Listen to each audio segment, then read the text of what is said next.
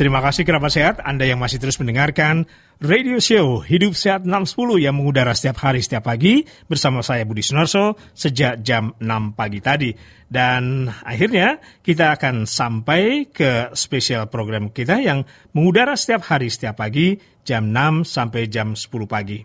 Ya, seperti biasa, Kamis pagi kami hadir bersama Adrianto S. Wiono, praktisi keselamatan jalan, dosen Politeknik APP Jakarta, melalui Road Safety Talk jadi orang itu yang solutif. Gitu ya, Mas Rian ya? Jadi orang harus solutif ya, Mas ya? Iya, Pak. Iya, iya, iya. Betul, ya. Pak. Apa kabar Mas Rian? Alhamdulillah baik Pak Budi. Apa kabar juga ini kerabat sehat Kisi FM, Raw FM dan K Love FM di mana pun berada. Iya iya. Salam sehat, salam selamat. Oke. Okay. Selamat pagi juga sekali lagi sebelumnya para K-Lovers yang mendengarkan siaran kami di K-Love 93 FM Tasikmalaya dan Anda yang rekan Raw yang mendengarkan siaran kami di 105 FM Raw FM Padang Sidempuan. Semoga Anda siap menjadi bagian dalam obrolan santai kita hari ini, Road Safety Talk. Temanya adalah jadi orang tuh ya harus solutif, ya kan? Dan seperti biasa, Adrianto S. Wiono, praktisi keselamatan jalan, serta dosen Politeknik APCB Jakarta uh, bersama kita hari ini. Oke, okay, Mas, apa yang melatar belakangi uh, jadi orang tuh harus solutif gitu? Apa tren, lagi tren kata-kata ini ya? Gara-gara gara-gara Butejo saya dengar ini. Gara Butejo, betul Pak. Jadi uh, kerabat sehat sekalian, kenapa kok muncul uh, tema kita hari ini adalah jadi orang itu yang solutif. Aslinya kan kalimatnya tadi wong ki mbok sing solutif. Gitu. Hmm. Gitu. Artinya bahwa seseorang itu diharapkan selalu memberikan solusi. Hmm. Nah, uh, kebetulan ini viral dan uh, yang saya pikir menarik selain karena ini viral, saya jadi ingat ada beberapa kejadian entah itu dalam kondisi training, entah itu ketika kita ngobrol dengan teman-teman, ketika kita ajak ngobrol tentang road safety kita eh caranya gini loh tip and tricksnya gini loh. nah ini kebetulan kebetulan nyenggol tip and tricks nanti kita akan sharing tip beberapa tip and tricks sesuai requestnya Pak Rojali kemarin hmm. ya minggu lalu iya iya yeah. kan di di jalan uh, apa tip and tricksnya seperti apa nanti ada beberapa kita coba share Oke. Okay. Nah, uh, saya pikir ini ketika training dan lain sebagainya selalu ada yang mohon maaf suka ih beneran nggak sih kayak gitu? Hah, mana bisa itu diterapkan? Nggak mungkin itu. Nah hmm. uh, jadi tapi itu bukan masuk terjadi, kategori nyinyir ya? Kenapa pak? Itu bukan masuk uh, kategori nyinyir ya? Tergantung sudut pandang pak. Oh gitu ya? Iya iya iya. Tergantung sudut pandang. Makanya uh, jadi kan, orang tuh harus solutif gitu ya? Betul pak. Iya, iya. Maksud di sini kan kadang-kadang oh ini sudah diberikan sebuah solusi. Yang terjadi kadang-kadang menolak. Hmm. Tapi ketika ditanya Anda punya solusi lain nggak? Enggak loh. Berarti kan nggak solutif dianya. Dianya nggak nggak tidak mempunyai uh, solusi yang uh, cukup gitu. Tidak punya dasar yang cukup. Hanya sekedar komplain. Apa pun dikomplain. Jadi akhirnya kapan kita ketemu hal yang kita harapkan? Keselamatan jalan itu sudah seharusnya menjadi perhatian kita semua. Karena ya seperti yang kita tahu data berkali-kali kita sharing sama-sama, kita bagikan sama-sama, kita obrolkan sama-sama 1,3 juta orang meninggal setiap tahunnya gara-gara kecelakaan di jalan. Hmm. Seperti itu. Tapi berapa orang kembali lagi yang aware terhadap hal ini. Tapi hmm. kalau muncul sesuatu yang katakanlah kayak yang yang tren sekarang. Covid Corona, boom gitu kan, hmm. ramai di mana-mana. Hmm. Kemudian oh, jantung, wah cerita jantung di mana-mana. Hmm. Kecelakaan lalu lintas, hmm. hampir nggak pernah ketemu ngobrol di warung kopi eh yeah. nyetir yang bener gini loh yeah. nggak yeah, pernah yeah. ketemu apa seperti atau, itu atau kurang daya tarik kalau bicara keselamatan di jalan itu di, jadi bahan obrolan di warung kopi misalnya uh, kalau yang saya tangkap mohon maaf entah benar entah salah mohon mungkin Pak Budi atau kerabat sehat rekan Rao juga mungkin bisa memberikan apa ya tanggapan atau mungkin mohon koreksinya jika salah. Yang saya perhatikan ketika berbicara tentang hal mengemudi, hmm. yang dibicarakan apa Pak? Justru bukan keselamatannya, hmm. cepet-cepetan. Contoh, hmm. Hmm. oh saya sampai itu lima menit nyampe kok. Gitu. Iya. Contoh uh, yang terdekat pada saat tol tol uh, Trans Jawa itu jadi. Hmm. Sekarang ke Semarang bisa uh, 10 jam. Wah, saya kemarin dapatnya 8 jam. Hmm, kan hmm, yang diobrolin begitu, Pak. bukan eh jalannya bagus ini kita bisa nanti bisa istirahat di sini ini keadaannya aman nyaman kita bisa berkendara lebih aman lagi enggak Mm-hmm. bilang, oh saya bisa 10 jam, oh saya bisa 8 jam, saya 5 jam. Iya, iya, iya, iya. Lebih Jadi, lebih cerita ter... bangga dengan yang begituan ya, ketimbang keselamatan jalannya iya. ya. Betul, karena memang saya ya mungkin betul juga tadi yang Pak Budi sampaikan, mungkin kurang menarik gitu ketika membahas tentang keselamatan jalan. Oh nanti, wah kalau gitu sekarang kita betul lebih cepat itu oke okay, kita sampai dari Jakarta ke Semarang jadi lebih cepat katakanlah hmm. 10 8 jam uh, nanti kita enaknya istirahat di mana ya? Nah, kadang-kadang hal tersebut tidak diperhitungkan dalam suatu rencana perjalanan, dalam suatu journey management. Hmm. Ketika kita, entah kita mudik, entah kita dalam perjalanan ke mana pun ke arah uh, Jawa Tengah maupun Jawa Timur, begitu kita tidak memperhitungkan saya akan titiknya akan berhenti di sini, berhenti di sini, berhenti di sini, aktivitasnya seperti hmm. ini. Hmm. Itu nyaris tidak tidak tersampaikan. Ah pokoknya nanti capek ya berhenti di mana kayak gitu pak. Akhirnya kadang-kadang yang yang berisiko adalah udah keburu datang ngantuknya, tapi belum tem sampai tempat peristirahatan. Hmm. hmm. jarang yang kita, kita membahas bahwa eh, sekarang ada berapa sih yang di tempat istirahat hampir hampir nggak nggak dibahas. Hmm. Contoh juga waktu sebelum Trans Jawa jadi tol Cipali belum jadi. Uh, Jakarta Cikampek itu sepanjang 72 km titik peristirahatan di antara sekitar tahun 9 awal-awal 2000-an lah saya hmm. menghi coba menghitung hmm. itu cuma ada satu atau dua titik dan itu tidak ada SPBU. Hmm. Kebayang Pak 70 km per jam Betul. yang mungkin ditempuh dengan kecepatan rata-rata 20 km per jam. Boleh percaya boleh tidak kita ngebut kayak di 80 sering gitu kan. Hmm. Tapi ternyata begitu dihitung rata-ratanya jatuhnya paling cuma 20 km per jam. Hmm. itu hmm. itu kalau 20 km per jam. Nah, itu 70 km berarti akan perlu waktu sekitar 3 jam lebih, 3 jam setengah. Hmm. Kurang lebihnya segitu. 3 jam terus menerus. Ya, oke, okay, tapi kita habis dari jarak jauh nih, misalkan dari uh, Cirebon, udah atau mungkin bahkan dari Brebes, dari Tegal, dari Semarang. Sampai situ sudah capek Artinya kemampuan mengemudi kita tidak lagi per 4 jam istirahat, bisa jadi menurun jadi dua jam. Mhm. Sedangkan mhm. dua jam kemudian kita belum tentu dapat tempat istirahat. Dan biasanya ada dari kita mau masuk tol ya masuk aja, tidak tidak uh, berhenti dulu ah tunggu uh, di SBPU di luar gitu. Nanti baru masuk tol kita udah seger, jalanlah tiga jam mungkin masih kuat. Mhm. Nah ini yang uh, hal-hal seperti ini, di jarangnya tempat istirahat dan lain sebagainya, pada masa itu juga yang saya tangkap jarang dibahas gitu. Hmm. Cuma iya ya capek ngantuk misalkan, tapi so what? Terus kita kita kira-kira bahas solusinya nggak? Hmm. Kan jadi kita nggak solutif juga pak. Iya iya iya. itu okay. yang saya saya pikir. Ya, para K-lovers minimal sudah menangkap ya prolog awal obrolan kita hari ini. Yuk ikutan ngobrol Silakan manfaatkan WhatsApp kami di 0877 80934. Rekan Rau, Padang Setempuan, selamat pagi, mudah-mudahan sehat semuanya. Ayo, ikutan juga ngobrol sama kita ya, 0877 80934. Anda kembali diajak untuk mendengarkan special program setiap Kamis pagi yaitu Road Safety Talk. Ini tetap bagian dari uh, radio show Hidup Sehat 60. Sebagai pengingat kembali, tema kita adalah jadi orang tuh solutif. Jadi orang tuh yang solutif. Ya, itu yang kita perbincangkan pagi ini bersama Adrianto S. Wiono, praktisi keselamatan jalan dan juga dosen Politeknik APW Jakarta. Silakan ya, nama di mana Anda berada dan apa uh, yang mau Anda diskusikan bersama kita hari ini ke 0877 Mas, kalau kita melihat masih banyak orang yang skeptis terhadap uh, atau tidak peduli dengan bagaimana bercerita terkait dengan keselamatan jalan itu yang paling sering terjadi apa ya selama ini kalau kita perhatikan? Uh, begini pak, kalau yang selama ini uh, berdasarkan pengalaman, hmm. sering kali ketika kita ngobrol itu oke okay, diberikan contoh pak. Uh, untuk kalau kita mau berkendara jaga jarak, jaga jaraknya caranya gimana? Hmm. Tiga detik.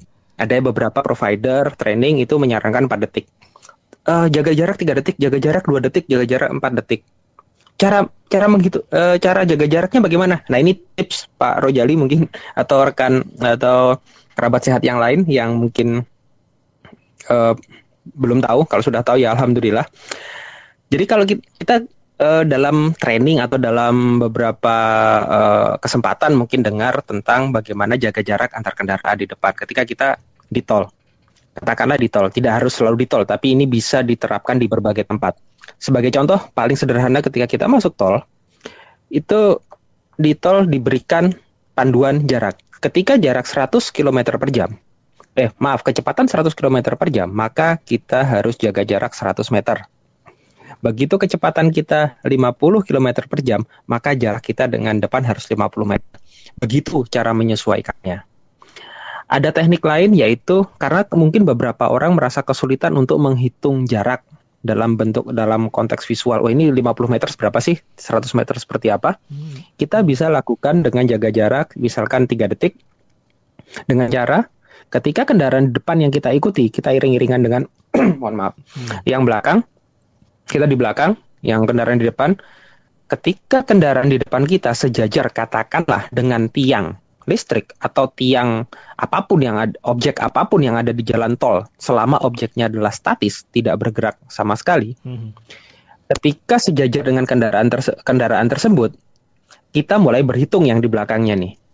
Seribu dan satu, seribu dan dua, seribu dan tiga. Pada saat kita mengucapkan seribu dan tiga dan posisi kita sama dengan titik acuan tadi, katakanlah tiang listrik yang tadi, yang sudah dilewati oleh kendaraan di depan kita, berarti jarak kita antara kendaraan di depan dengan kita adalah sekitar 3 detik. Hmm. Ketika kita sampai di situ adalah 1000 dan 4, maka jarak kita 4 detik. Hmm. Loh, kenapa kok kita perlu jarak seperti ini? Biasanya diberikan penjelasan pada saat training dan lain sebagainya. Diberi bahwa detik pertama itu adalah waktu reaksi manusia. Ini yang kita jaga-jaga. Misalkan kendaraan depan ada masalah apa, hmm. kita sudah bisa mikir, oh ini ada masalah. Kita mulai bereaksi. Reaksinya seperti apa yang kita lakukan? Yaitu biasanya melakukan penekanan terhadap pedal rem. Hmm. Begitu kita tekan rem, kita injak remnya, remnya mulai bekerja. rem bekerja ini kurang perlu waktu kurang lebih satu detik. Ini untuk mempermudah. Ya sesama teman lah. Hmm. Satu detik Oke, kemudian setelah uh, sebenarnya lebih cepat dari itu, tapi kita buat uh, satu detik saja untuk mempermudah. Satu detik, proses remnya bekerja. Setelah selesai, kita perlu waktu satu detik lagi untuk apa? Untuk membuat kendaraan ini berhenti. Mulai sejak ditekan remnya sampai kendaraannya berhenti. Atau bisa dibilang safety factor. Atau ada mungkin sesuatu kita sempat maleng sedikit Hmm. Jadi ada tambahan waktu satu detik lagi, ya buffer buffer ya waktu tambahan untuk eh, hal-hal yang mungkin di luar faktor teknis yang tadi.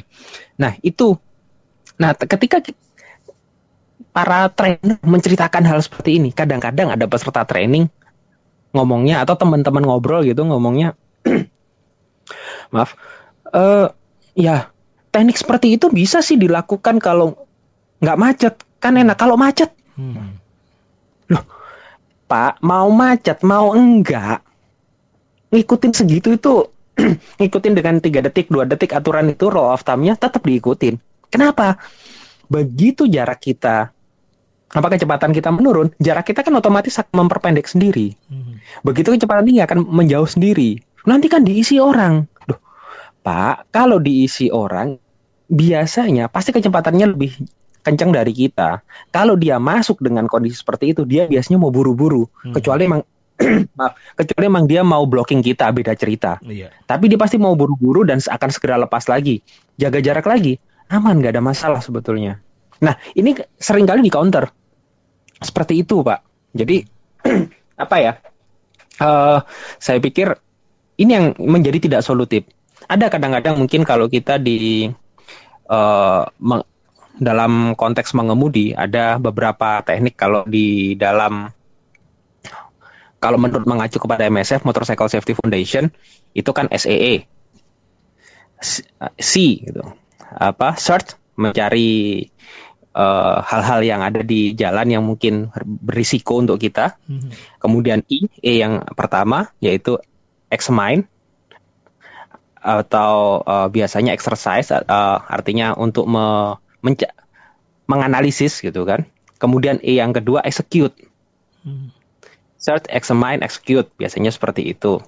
Uh, artinya kita di jalan, kita harus search, mencari hmm. potensi-potensi bahaya yang ada. Yeah. Kita examine, kita analisis, hmm. kemudian kita lakukan tindakan. Habis ini saya mau ngapain? Saya mau menghindar, mau ngerem dan lain sebagainya. Atau kalau mengacu ke SDT Australia, Safe Drive Training, dia bilang pakai SIPD, SIPDE, Search, Identify, hmm. Predict. Hmm. D-nya adalah uh, Decision, baru E-nya Execute. Hmm. Ada hal-hal seperti ini yang teknik teknik-teknik seperti ini yang sudah diformulasikan oleh banyak pihak. Yang terjadi adalah ya itu kan di Australia, ya itu kan di Amerika. Hmm. Loh, per, simpelnya gini, mereka itu yang pendidikan berlalu lintasnya udah lebih baik dari kita aja masih menerapkan kayak itu loh. Hmm. Lah kita yang pendidikan berlalu lintasnya, mohon maaf, berantakan. Kok malah menolak? Jadi nggak solutif lagi nih pak. Hmm. Hmm. Hmm. Artinya, yang terus kalau gitu anda maunya gimana? Hmm. Hmm. Iya kan pak? Iya, iya. Ini, baga bagaimana uh, kerabat sehat? Kalau ketemu yang model-model begini, hmm. menyelesaikan masalah nggak? Iya, Yakin iya. nggak iya. akan menyelesaikan masalah, cuman mau bantah aja gitu. Betul. Hobinya bantah ya. ini nggak solutif. Hobinya bantah ini. Ini nggak solutif ini. Iya, iya. Makanya iya. jadi orang mau yang solutif gitu. Nah, oke. Okay. Jadi kalau bisa di sekali lagi uh, menjadi catatan penting ketika masih banyaknya orang-orang yang skeptis terhadap keselamatan atau upaya keselamatan jalan, lagi-lagi apa yang menjadi pengingat apa dampaknya kalau mereka masih terus skeptis terus nih, nggak nggak nggak nggak solutif tadi ya? kalau beliau-beliau yang saya juga nggak yakin apakah benar mereka itu tidak berperilaku selamat. Hmm. Ketika makanya konteksnya di sini skeptis. Skeptis itu mempertanyakan. Jadi hmm. tidak tidak uh, tidak dalam konteks nyinyir. Kalau memang mereka sebenarnya tahu hal tersebut. Jadi skeptis, skeptis itu maaf, skeptis itu dalam konteks menanya ya, bertanya ya. Bertanya, Pak. Bukan dalam konteks uh-huh. nyinyir. Nyinyir. Oke, okay, lanjut. Nah, nanti nanti kita lihat batasannya mungkin. Hmm. Jadi gini, skeptis dalam konteks ini, ini kok gini, kok uh, apa namanya? Oh itu kan di Amerika, di sini kan beda. Nah, ketika dalam konteks mau berdiskusi, oke okay, sebaiknya bagaimana? Dan dia kemudian memiliki uh, apa namanya? Memiliki solusi, memiliki alternatif bahwa seharusnya begini, seharusnya begitu. Hmm. Ada sebaiknya gini loh caranya. Artinya apa? Artinya ya, mm-hmm. yang bersangkutan adalah uh, memang untuk skeptis untuk mencari solusi, untuk mencari uh, apa namanya? untuk mencari hal-hal yang baru yang mungkin kita bisa cek, kita bisa bisa diskusikan bersama. Sehingga oke okay, akan muncul solusi yang baru. Tapi masalahnya ketika yang bersangkutan sebenarnya nggak punya solusi apa pun, mempertanyakan tok titik, namanya nyir. Hmm, hmm. Kira-kira konteksnya seperti itu yang saya pahami. Iya. Jadi Ap apalagi yang sekiranya membuat orang kok jadi skeptis, tidak tertarik dengan keselamatan jalan ini, Mas? Uh, saya pikir karena memang kurang excite, lebih exciting bicara tadi, Pak. Misalkan bicara speed, bicara kecepatan. Hmm. Bicara kinerja motor, performa motor, motor hmm. saya kenceng loh, motornya bagus. Iya, iya, iya. Nah, saya udah pasang turbo masa pasang turbo dari Jakarta Semarang itu nggak bisa lima jam nah orang lebih respect ngobrolin yang begituan ya ketimbang keselamatan jalan ya ya pak karena itu merasa pride-nya akan naik hmm. kalau oh, karena mungkin dianggap bahwa keselamatan itu adalah suatu nilai standar artinya semua orang harus selamat Baik. Semua orang harus memenuhi itu. Okay. Tapi hmm. akan lebih seru kalau bicara bahwa saya jadi lebih cepat, kendaraan saya lebih baik dari Anda hmm. dan seterusnya. Hmm. Terus lari-lari lebih bangga ngomongin uh, aksesoris yang dipakai gitu di kendaraan masing-masing ya. gitu ya. Iya, iya. Betul, ya. Pak. Oke. Okay. Oke. Okay. Ayo rekan Rau, silakan kalau ada yang mau dipertanyakan, kita tunggu uh, pesan-pesan Anda di WhatsApp kami 0877 80934 Para K-Lovers Tasikmalaya, ayo suara Anda juga ditunggu ya untuk uh, bisa ikut ngobrol sama kami di sini. Silakan 0877 80934. Dan tema kita yang sedang kita perbincangkan hari ini ya. Jadi untuk yang baru bergabung, tema kita adalah ketika ada ungkapan yang viral ya, ketika Butejo dengan uh, film Tile itu ya viral dengan kata-kata jadi orang tuh yang solutif bahasa Jawa persis gimana tadi mas? Dadi wong? Dadi wong ki yo sing solutif. Dadi wongku sing Mbok yo sing solutif. Mbok yo sing solutif ya. Artinya kalau di Indonesia kan jadi orang tuh yang solutif gitu ya. Jangan nanya terus kayak tamu gitu nanya terus. Oke. Okay. Atau skeptis gitu ya. Nggak nggak nggak terlalu respect yeah. kalau ngomongin keselamatan jalan. Itu yang sedang kita perbincangkan.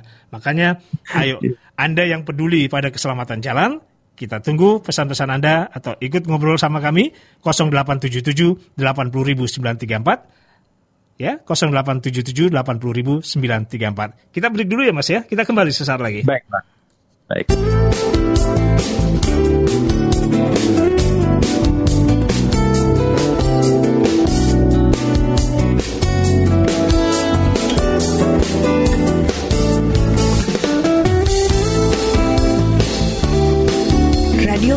Kesehatan Keluarga dalam Kehidupan New Normal. 93,4 KCFM Member of Sentra Medica Group. Hai Jennifer, bingung cari internet yang cepat, stabil, tapi harganya murah? Pilih aja Binetfit Selain memiliki jaringan internet yang cepat dan stabil, Binetfit juga memberikan harga yang murah loh. Mulai dengan Rp199.000, kamu sudah bisa internetan dengan kecepatan 10 Mbps tanpa batasan kuota. Kamu bisa streaming, download, dan main game online sepuasnya. So, tunggu apa lagi? Pasang Binetfit sekarang juga. Untuk berlangganan, hubungi ke 021 3973 9090 atau WhatsApp ke 0877 2009 0403. Binetfit, powered internet. Now, hidup sehat 610 93,4 DCFM Radio Kesehatan Keluarga. Kita lanjutkan kembali kebersamaan kita dan kita masih ada di uh, Road Safety Talk. Ini adalah spesial program yang kami udarakan setiap Kamis pagi. Ini tetap rangkaian dari Hidup Sehat 60. Tema yang sedang kita perbincangkan hari ini adalah jadi orang tuh yang solutif, ya. Silakan Mas Adrianto Eswiono, praktisi keselamatan jalan dan juga dosen Politeknik APP Jakarta bersama saya Budi Sunarso. Siap mendengar dan menunggu apa catatan-catatan pagi dari Anda yang uh, tengah mendengarkan acara ini. Ya Pak Rojali jadi temanya itu ya. Kita sedang bicara masalah jadi orang tuh yang solutif. Oke kita tunggu hmm. uh, catatan Anda di 0877 80934 ya Mas kalau melihat uh, fenomena seperti ini kalau dari sisi ya, dari dari sisi uh, praktisi keselamatan jalan atau para trainer gitu terus gimana ya iya. membuat orang jadi tertarik kalau ngobrolin keselamatan jalan Uh, so far begini Pak, apa ya kadang mereka itu yang yang saya tangkap beberapa beberapa peserta memang excited terhadap oh iya ternyata ini adalah hal yang baru ya tentang keselamatan hmm. jalan hmm. hal baru buat mereka ternyata saya dengan uh, berpartisipasi dalam konteks keselamatan jalan ternyata saya bisa menyelamatkan nyawa banyak orang. Tidak hanya diri saya sendiri tapi juga banyak orang. Meskipun kegiatan yang dilakukan itu sebenarnya sangat sangat tidak nampak pak. Mohon maaf kita berperilaku aman di jalan itu nggak akan kelihatan. Nggak akan uh, tidak mudah teridentifikasi sebenarnya. Maksud saya begini kita jalan kita uh, ikutin di jalan tol misalkan 60 sampai 80 km per jam di jalur kiri nanti pindah jalur kanan dengan smooth dengan halus. Orang nggak apakah peduli? Enggak tapi begitu ada yang ugal-ugalan itu akan eye catching uh iya ini. Ada nah ketika mereka uh, mereka mulainya menyadari bahwa oh ya ternyata saya dengan melakukan hal yang nggak kelihatan ini ternyata saya bisa menyelamatkan banyak orang, menyelamatkan paling tidak saya dan keluarga saya sendiri. Biasanya mereka jadi excited pak. Untuk beberapa orang, oh iya saya saya saya ternyata berjasa loh kalau begini. Hmm. Itu itu salah satunya. Tapi kalau ada yang ya balik lagi, ada yang kadang kema baru kejadian beberapa hari lalu. Uh, ada yang training, kemudian uh, gampangnya dalam secara sederhana boleh saya bilang ngetes trainernya gitu. ngetes, iya. Yeah. Ngetes trainernya. Jadi uh, contoh yang diucapkan, emang bapak touring udah berapa jauh? Waduh. Hmm, hmm. Jadi ukurannya itu touringnya, jauh hmm. touringnya. Hmm. Ukurannya uh, tadi seperti tadi kan juga yang kita sampaikan adalah yang diukur adalah kecepatannya Kecepatan. sampai dan lain sebagainya. Hmm. Pengalaman Bapak emang uh, ikut berapa klub motor? Hmm, kok hmm, hmm, hmm. pertanyaannya seperti itu gitu. Ini eh, artinya yang tipe-tipe seperti ini biasanya baru aware kalau memang harus ada sesuatu yang dia nggak bisa catch up. Maksudnya ini loh, saya saya eh, saya saya punya kok re- rekor yang apa? Rekor rekor yang Anda harapkan dalam bidang yang lain. Nah, itu mungkin bisa. Kalau dalam katakanlah tadi nantangnya Oke, memang Bapak touring berapa jauh? Nah, kalau kita punya rekor touring, pasti akan eh, akan dengan mudah menjawab. Tapi kalau tidak, jadi repot lagi kan? Wah, apa ya? Ada beberapa tips dan trik buat trainer biasanya hal seperti itu yang dilakukan adalah saya saya punya pengalaman yang lain. Artinya, misalkan touring nggak balapannya jago, aman kan Pak? Hmm, Touring enggak, tapi eh, sertifikasi saya banyak. Touring enggak, tapi pendidikan saya di bidang itu lebih banyak. hmm, Nah, masih masih ada beberapa. Nah, biasanya perlu eh, shock terapi seperti itu hmm. kepada teman-teman atau eh, orang-orang yang skeptis yang skeptis cenderung nyinyir tadi Hmm. bahwa memang mereka maunya fight. Ini loh, Anda Anda ngajak fight. Oke, saya ladenin.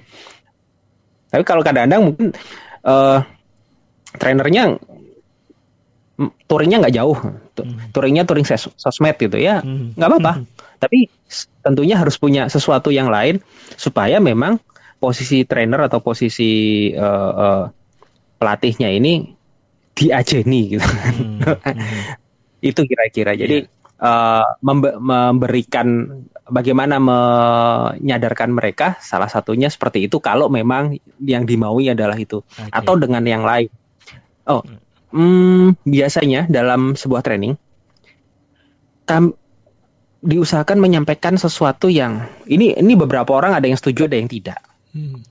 memberikan sedikit trauma pak maksudnya memberikan trauma dikasih gambar-gambar yang serem-serem Oke.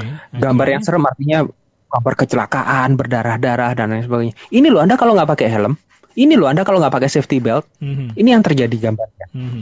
darahnya harus muncul beneran kelihatan kalau orang patah harus kelihatan Apa se- Seperti apakah itu. sebegitunya harus ditakut-takuti dengan eh, secara visual itu?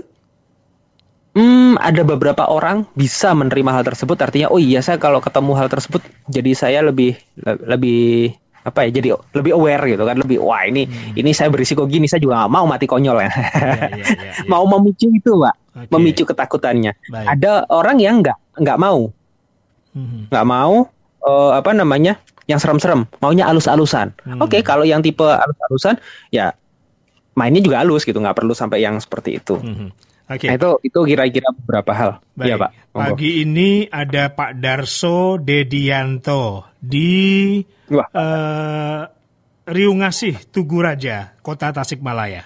Ya. Wah. Oke, saya jawab dulu. Eh, saya bacakan dulu. Assalamualaikum warahmatullahi wabarakatuh.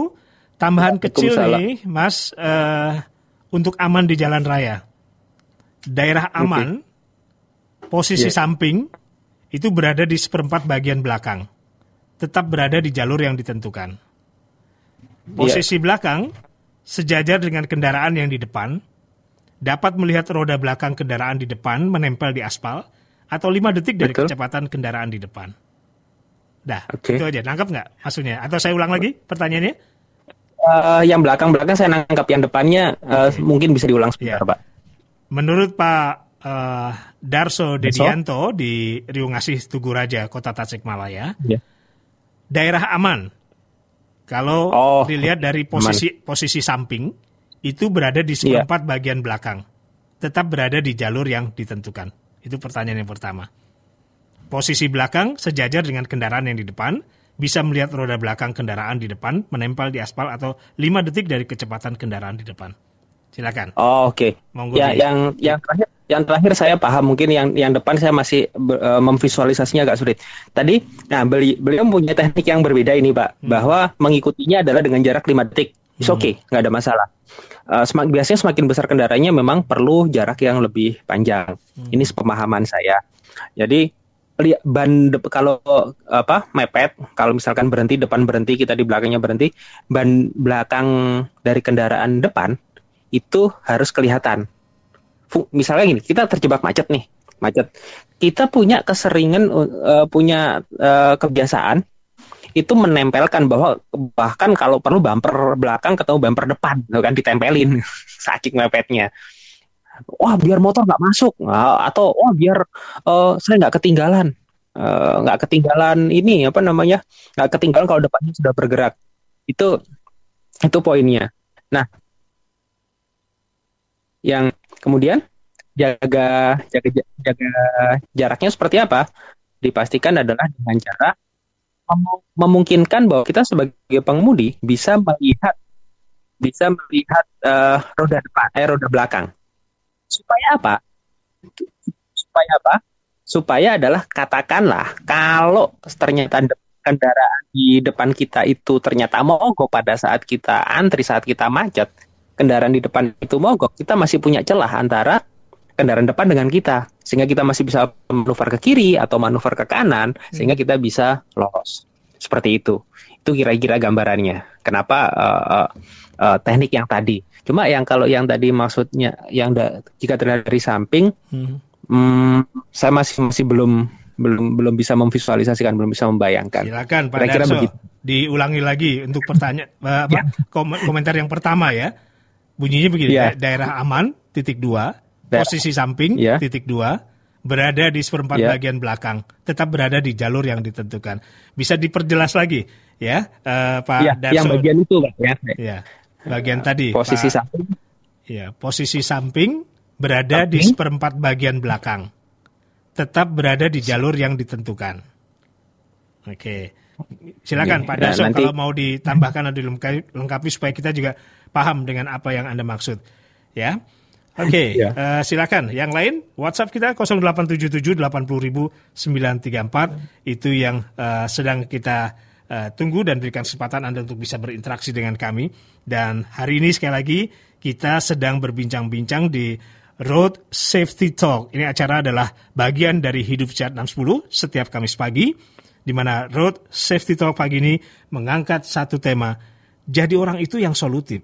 Ya, tentu saja ini melatar belakangi dengan viralnya kata-kata tadi dari eh, Bu Tejo di film Tile, ya. Jadi orang itu yang solutif. Nah, tadi kita sudah eh, sedikit menyinggung masalahnya karena memang masih adanya beberapa orang yang skeptis terhadap upaya-upaya keselamatan jalan. Kalau lihat Pak Darso, kira-kira dia tipikal yang skeptis apa enggak? nah, ini ini ini solutif, Pak. Ini solutif, Pak. Oh, solutif ya. Ini solutif. Nah, Pak solutif. solutif. Terima kasih sekali ini. Iya, iya, iya. Ini solutif. Kan beliau beliau nambahin apa yang saya sampaikan bahwa Hmm. eh, pakai lima detik, harus ngelihat ban dan lain sebagainya. Itu langsung trik-trik yang eh, apa namanya? trik yang sebenarnya harus ya, sebaiknya kita lakukan gitu. Hmm. Kenapa kalau nggak kita lakukan ya tadi seperti yang saya bilang ban ban belakangnya itu kalau nggak kelihatan ya kita misalkan ban depannya mogok susah apa maaf kendaraan depan itu mogok kita yang belakangnya nggak susah mau manuver ke kiri atau ke kanan gitu. Hmm, hmm. Padahal tadinya kan aman-aman aja. Coba aja bayangkan ketika kita yang depan eh, lagi macet, depannya berhenti, kita pepet, bumpernya tempelin bumper dan saya biar motor nggak ada yang masuk atau Hmm. apalah alasannya, Hmm. Apa pun alasannya. Tiba-tiba depannya mogok, Pak. Apa yang terjadi? Tanjakan pula gitu. Iya, iya, iya, iya, iya. kan kusut. Jadi perlu eh, perlu jarak aman seperti itu sehingga bisa manuver dengan baik masih bisa lolos. Gitu kalau sih. kalau sebenarnya. tadi para trainer kita sudah dengar, dengar ya bagaimana mengupayakan supaya orang nggak skeptis terhadap eh, kalau bincang-bincang masalah keselamatan jalan. Kalau dari pemangku kebijakan kira-kira sudah ada nggak upaya supaya orang lebih tertarik ngobrolin keselamatan jalan ketimbang ngomongin speed, kekencangan, aksesoris kendaraan dan sebagainya. Kalau yang saya tangkap, saya pikir dari eh, aparat, dari petugas, dari pemerintah sendiri, saya yakin sudah sering memberikan campaign-campaign seperti itu. Hanya mungkin tidak, mohon maaf, yang saya rasakan tidak konsisten dengan masif. Mohon maaf, Tidak mas, Mungkin- tidak secara masif gitu ya. masif dan konsisten, Konsisten. terus-menerus. Maksud saya kon- konsistennya itu konsistennya misalkan tadinya besar jadinya kecil, tadinya ada sih Pak. Tiap saya yakin setiap itu pasti ada programnya. Hanya saja mungkin yang merasakan hanya eh, di beberapa titik misalkan oh teman-teman pengemudi di Jawa Tengah yang rasain, habis itu besok lagi yang rasain adalah teman-teman pengemudi yang di Jawa Timur gitu. Hmm. Tapi apakah itu akan berulang tahun depan teman-teman di Jawa Tengah akan dapat lagi Mhm. informasi keselamatan tersebut? Refreshnya ada nggak? Nah ini Pak yang penting. Jangan-jangan yang dapat cuma teman-teman di Pulau Jawa. Bagaimana teman-teman yang di Kalimantan? Kenapa saya saya sampaikan ini? Karena ketika saya ke luar Jawa, ke teman-teman di luar itu, kapan dong kita bisa ngadain acara kayak gitu di sini? gitu. Hmm. Saya sering kali bilang gini, oke kalau mau bikin acara uh, safety riding, defensive driving dan lain sebagainya, untuk katakanlah untuk satu kota, eh mana misalkan Luwuk gitu kan, Hmm. yang jauh sekalian. Sulawesi ya. Katakanlah mau Hmm. Sulawesi misalkan. Pas saya lagi ke sana, kasih tahu. Jadi saya bisa atur kepulangan saya misalkan jadi lebih panjang satu hari untuk sharing sama-sama sama- sama-sama teman-teman di sana. Hmm. Ya seperti itu. Itu itu eh, saya menangkap bahwa memang di sana ada ada gap, Pak. Itu jangankan kok yang antar pulau, yang antar kota saja bisa punya gap. Itu itu tantangannya gitu, itu problemnya. Baik. Setelah tadi Pak Rojali nanya apa yang jadi obrolan kita hari ini, sekarang ada satu Iya. pertanyaan nih.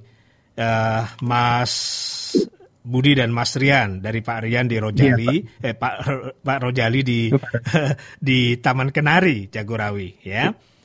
Mas Iya. Rian, Mas Rian, standarisasi keselamatan dalam berlalu lintas ISO 39001. Siapa yang berhak mendapatkan sertifikasi ini? Itu pertama. Oh, oke. Apa sudah Ya. dijalankan dengan baik dan benar?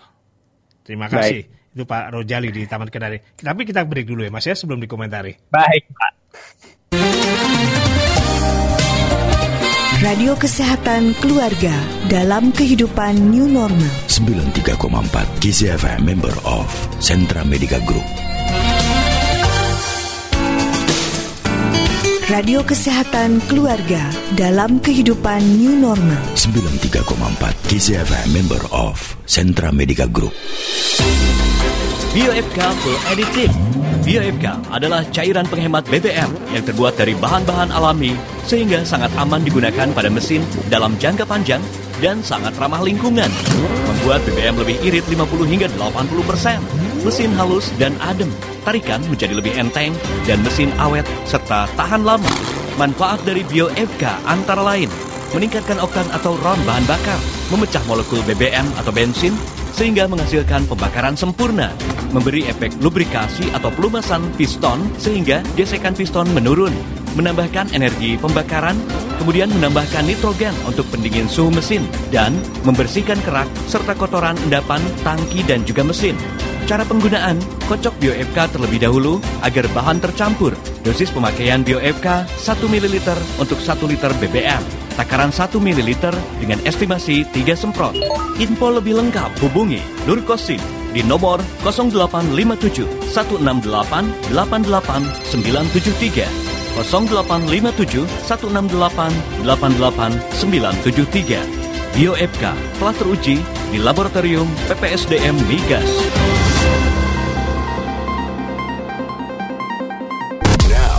Hidup Sehat 610 93,4 DCFM Radio Kesehatan Keluarga Road Safety Talk yang masih ada waktu 15 menit ke depan dan sekali lagi tema kita adalah jadi orang itu yang solutif ya bersama Adrianto Eswiono praktisi keselamatan jalan dan juga dosen Politeknik APP Jakarta.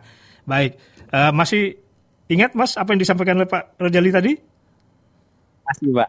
Oke, silakan Masih, Pak. ditanggapi. Silakan ditanggapi. Baik. Terima kasih Pak Budi. Terima kasih Pak Rojali. Pak Rojali ini bisa membaca pikiran saya ternyata. Hmm, gimana maksudnya gimana? Kok gitu? Boleh percaya? Maksudnya gimana? Boleh percaya, boleh tidak. Sebenarnya minggu ini rencana awalnya saya mau mengajak teman dari Myros untuk eh, yang memang ahli di bidang 39001 Hmm, ISO tentang 39 ISO 39001 tentang Hmm, hmm. Lanjut. Ya, ISO 39001 untuk sharing bersama kita di Road Safety Talk hari ini sebetulnya. Hmm. Ternyata eh, sinyal dari alam bawah sadar saya, dari alam pikiran saya ini tertangkap oleh Pak Rojali hari ini. Keren, Pak. Hmm, hmm, hmm. Itu Jadi rencananya saya ajak live hari ini uh, Rencananya dengan ya. salah satu Hmm, hmm. ahli di bidang rencananya Pak 39.001 Bic- uh, kita akan bahas tentang uh, sebenarnya road uh, road traffic management system itu seperti apa sih? RTS RTMS itu seperti apa? Road traffic management system yang perlu diperhatikan apa dalam implementasinya? Siapa saja yang bisa menerapkan? Bagaimana prosedurnya? Auditnya seperti apa atau asesmennya seperti apa? Itu tadinya mau saya ajak. Nah, tapi gambaran eh, singkatnya kira-kira bahwa betul Pak Rojali ada ada standar keselamatan jalan. Ini adalah standar yang digunakan untuk eh, melakukan standarisasi terhadap manajemen kendaraan, manajemen keselamatan, manajemen keselamatan kendaraan, eh, keselamatan traffic, keselamatan lalu lintas bagi perusahaan-perusahaan biasanya atau institusi apa pun itu. Katakanlah sebuah perusahaan, wah saya saya, saya punya perusahaan, saya pengen eh, tersertifikasi ISO 39001. Saya mau bahwa eh, apa namanya karyawan saya, kendaraan saya, manajemen eh, manajemen ini selamat semua sehingga saya harus menerapkan 39001. Bagaimana caranya? Bagaimana bagi, bagaimana teknisnya? Ya. Mengajukan kepada biasanya ke ya, Pak. Dan siapa yang berhak mendapatkan? mengajukan ke Oh, siapa pun, Mbak. Perusahaan terutama. Eh, Dalam hal ini adalah institusi atau badan hukum, bukan perorangan. Hmm, oke. Siap siapa pun eh, katakanlah Kisi FM pun jika diperlukan dapat mengajukan sertifikasi ini. Sehingga Kisi FM kemudian muncul Kisi FM tersertifikasi 39001. Nah, kadang-kadang permasalahannya adalah itu apa Kisi FM perlu sertifikasi tersebut? Biasanya hal-hal tersebut ada maksud dan tujuannya.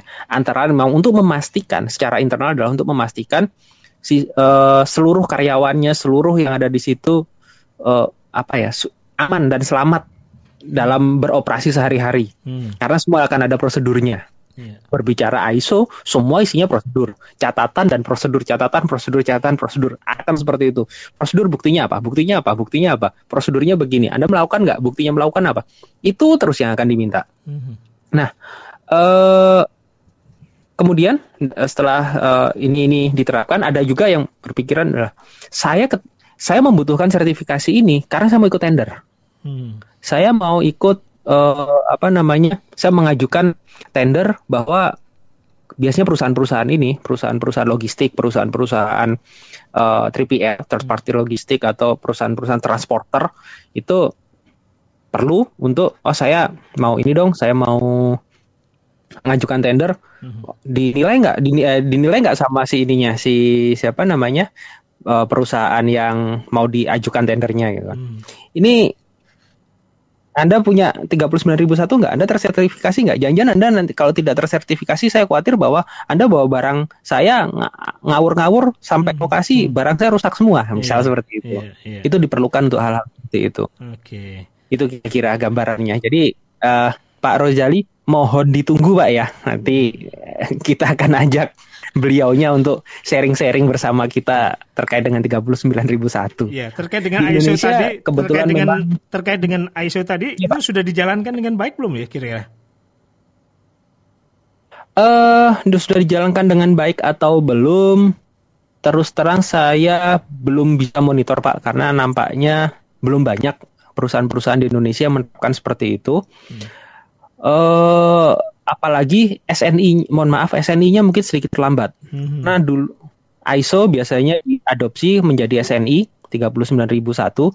Hanya saja proses itu seingat saya dari tahun 2015 belum ada progres lagi. Mhm. Karena memang yang saya dapatkan informasinya adalah eh, perlu perlu push atau perlu perlu dukungan semua pihak untuk mewujudkan SNI-nya.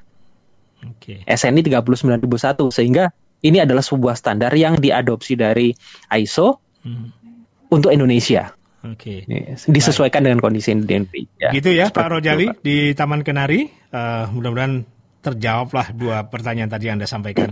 Mas, satu lagi ada dari Ibu Iya. Ibu Ai di Ciberem, Tasikmalaya. Oh, baik. Iya, sangat setuju Baik. sekali. Memang iya, praktisi keselamatan jalan tuh memang uh, lebih banyak diabaikan. Pemakai jalan lebih perhitungannya lebih cenderung kepada kecepatan, bukan faktor keselamatan. Saya walau cuma pemerhati iya. saja, yeah. juga capeknya luar biasa. Sport jantung banget. Mengenal, paham banget karakter pengemudi itu gimana ya, karena sering mobiling PP luar kota begitu. Jadi ya sepertinya nggak ada banget perhitungan hmm. seperti bahasan kita hari ini. Kecepatan di atas 80 pun jarak amannya juga nggak ada. Malah sangat rapat dan teramat cepat. Kesannya buru-buru sekali suka gergetan, tapi nggak bisa protes. Tapi kelihatannya eh, bahasa badan pengemudi itu paham lihat kita yang nggak nyaman. Nggak apa-apa kan kita eh, hanya bilang, lupa, kalem lah, tenang, jangan ngebut-ngebut gitu ya. Oke, itu dari Ibu Ai di Ciberem Tasikmalaya Mas ya. Saya, saya harus break dulu nih sebelum okay, dikomentari ya. Baik, baik, Pak.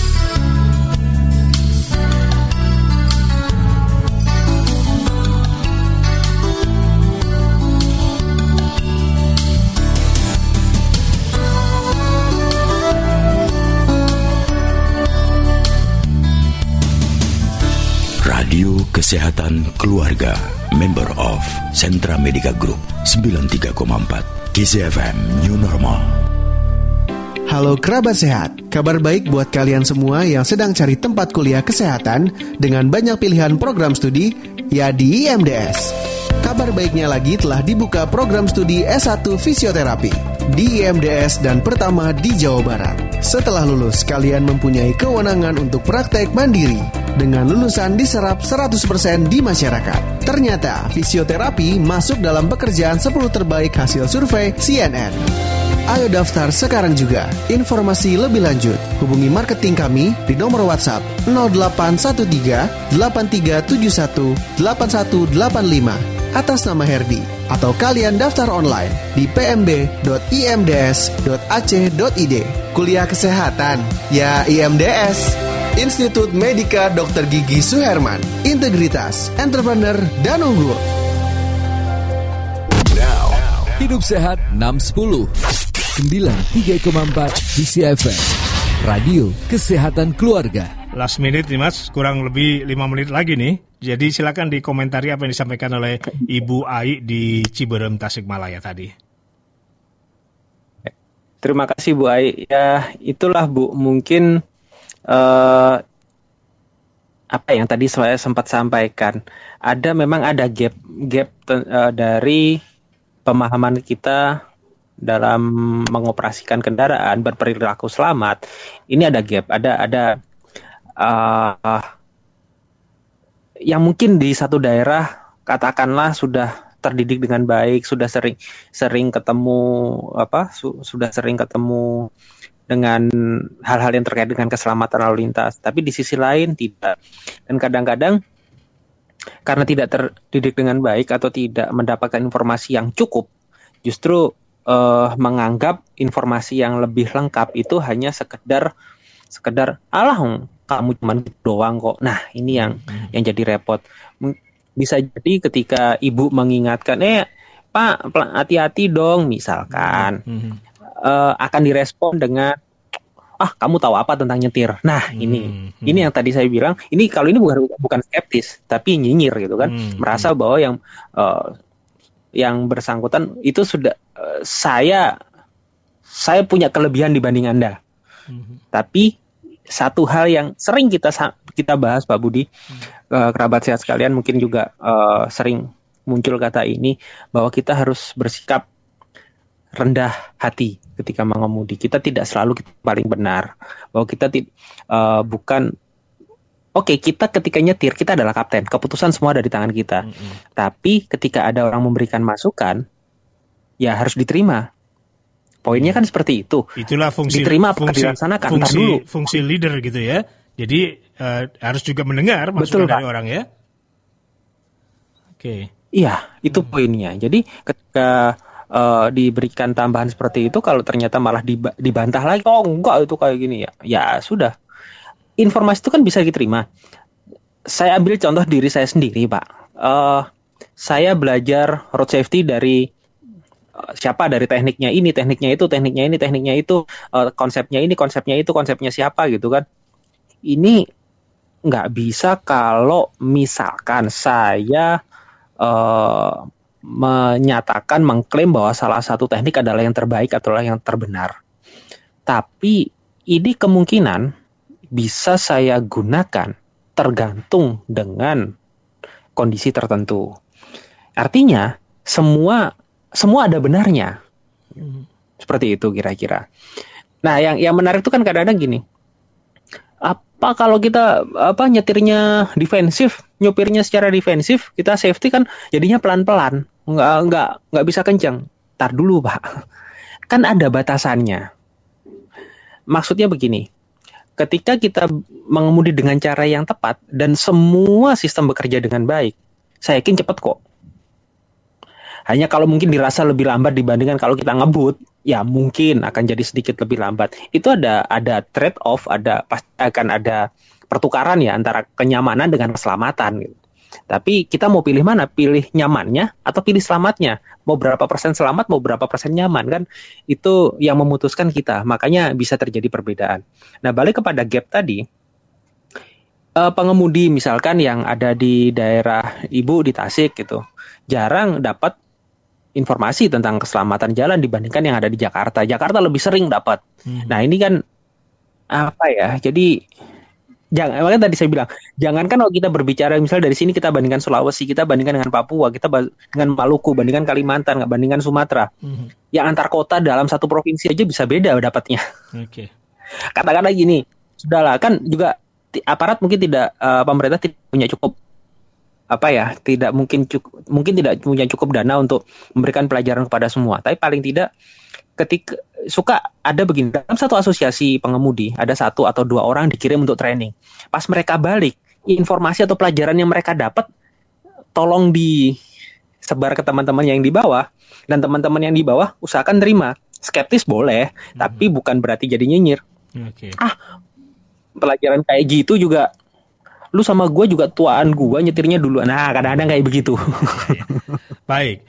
Masalah keselamatan jalan di Indonesia perlu sesuatu yang solutif. Kita sepakat ya. Banyak solusi yang ditawarkan Betul, sejauh Pak. ini oleh berbagai pihak seperti polisi, uh, posisi mengemudi, Posi jaga jarak ya, itu jaga juga jarak. kita sering Dan. dengar gitu. Tapi mempermasalahkan solusi yang ditawarkan sepertinya tidak akan pernah menjadi pilihan yang solutif. Kurang lebih begitu. Silakan dirangkum dan sekaligus Betul. closing statement nih Mas Rian nih karena persis jam 10 pagi sebelum Baik. kita pamit ke teman-teman di K-Love dan teman-teman di RAW ya. Oke, okay. uh, eh, sebentar. Ya, saya setuju ada yang nerimo, ada yang just smiling. Ada sih responnya juga. Oke, okay. itu dari Bu Ai. Baik, penutup Mas, silakan. Terima kasih. Baik, terima kasih Pak Budi, kerabat sehat, rekan Rao dan semuanya di mana pun berada. Uh, masalah keselamatan ini sudah masalah keselamatan jalan ini adalah hal yang bertahun-tahun tidak boleh dibilang ya selalu jadi masalah gitu, tidak tidak kunjung selesai. Nah, ketika kita ada teman kita atau siapa pun bawa, uh, membawa hal-hal yang sifatnya solutif itu tadi, bahwa oh ini ada pelajaran baru tentang road safety, tentang teknik berkendara yang baik dan lain sebagainya. Yuk kita terima sama-sama, kita terapkan dengan sebaik-baiknya. Kalau memang tidak bisa digunakan dalam satu kondisi tertentu, bukan berarti hal tersebut salah, tapi mungkin bisa digunakan dalam kondisi yang lain. Jadi kita akan menjadi bagian dari yang solutif untuk keselamatan jalan. Demikian Pak Budi, tetap sehat, tetap selamat. Terima kasih. K-Love FM 93 FM Tasikmalaya. Terima kasih sudah turut berpartisipasi menyiarkan siaran kita hari ini. Para K-Lovers warga Tasikmalaya terima kasih. Raw 105 FM Padang Senpuan terima kasih juga sudah turut mempancar luaskan obrolan kita hari ini. Sehat semuanya di sana. Dan semoga kita sepakat jadi orang tuh yang solutif. Jangan sampai nyinyir terus gitu ya. Mas Rian terima kasih ya untuk waktunya. Okay. Terima kasih. Ya, sehat-sehat ya. Baik, Road City Talk. Allah, Pak. Ya, Road City Talk dengan tema Jadi Orang Itu Yang Solutif cukup sampai di sini. Radio Show Hidup Sehat 60 juga cukup sampai di sini. Budi Sunarso undur diri, tetap sehat, tetap semangat.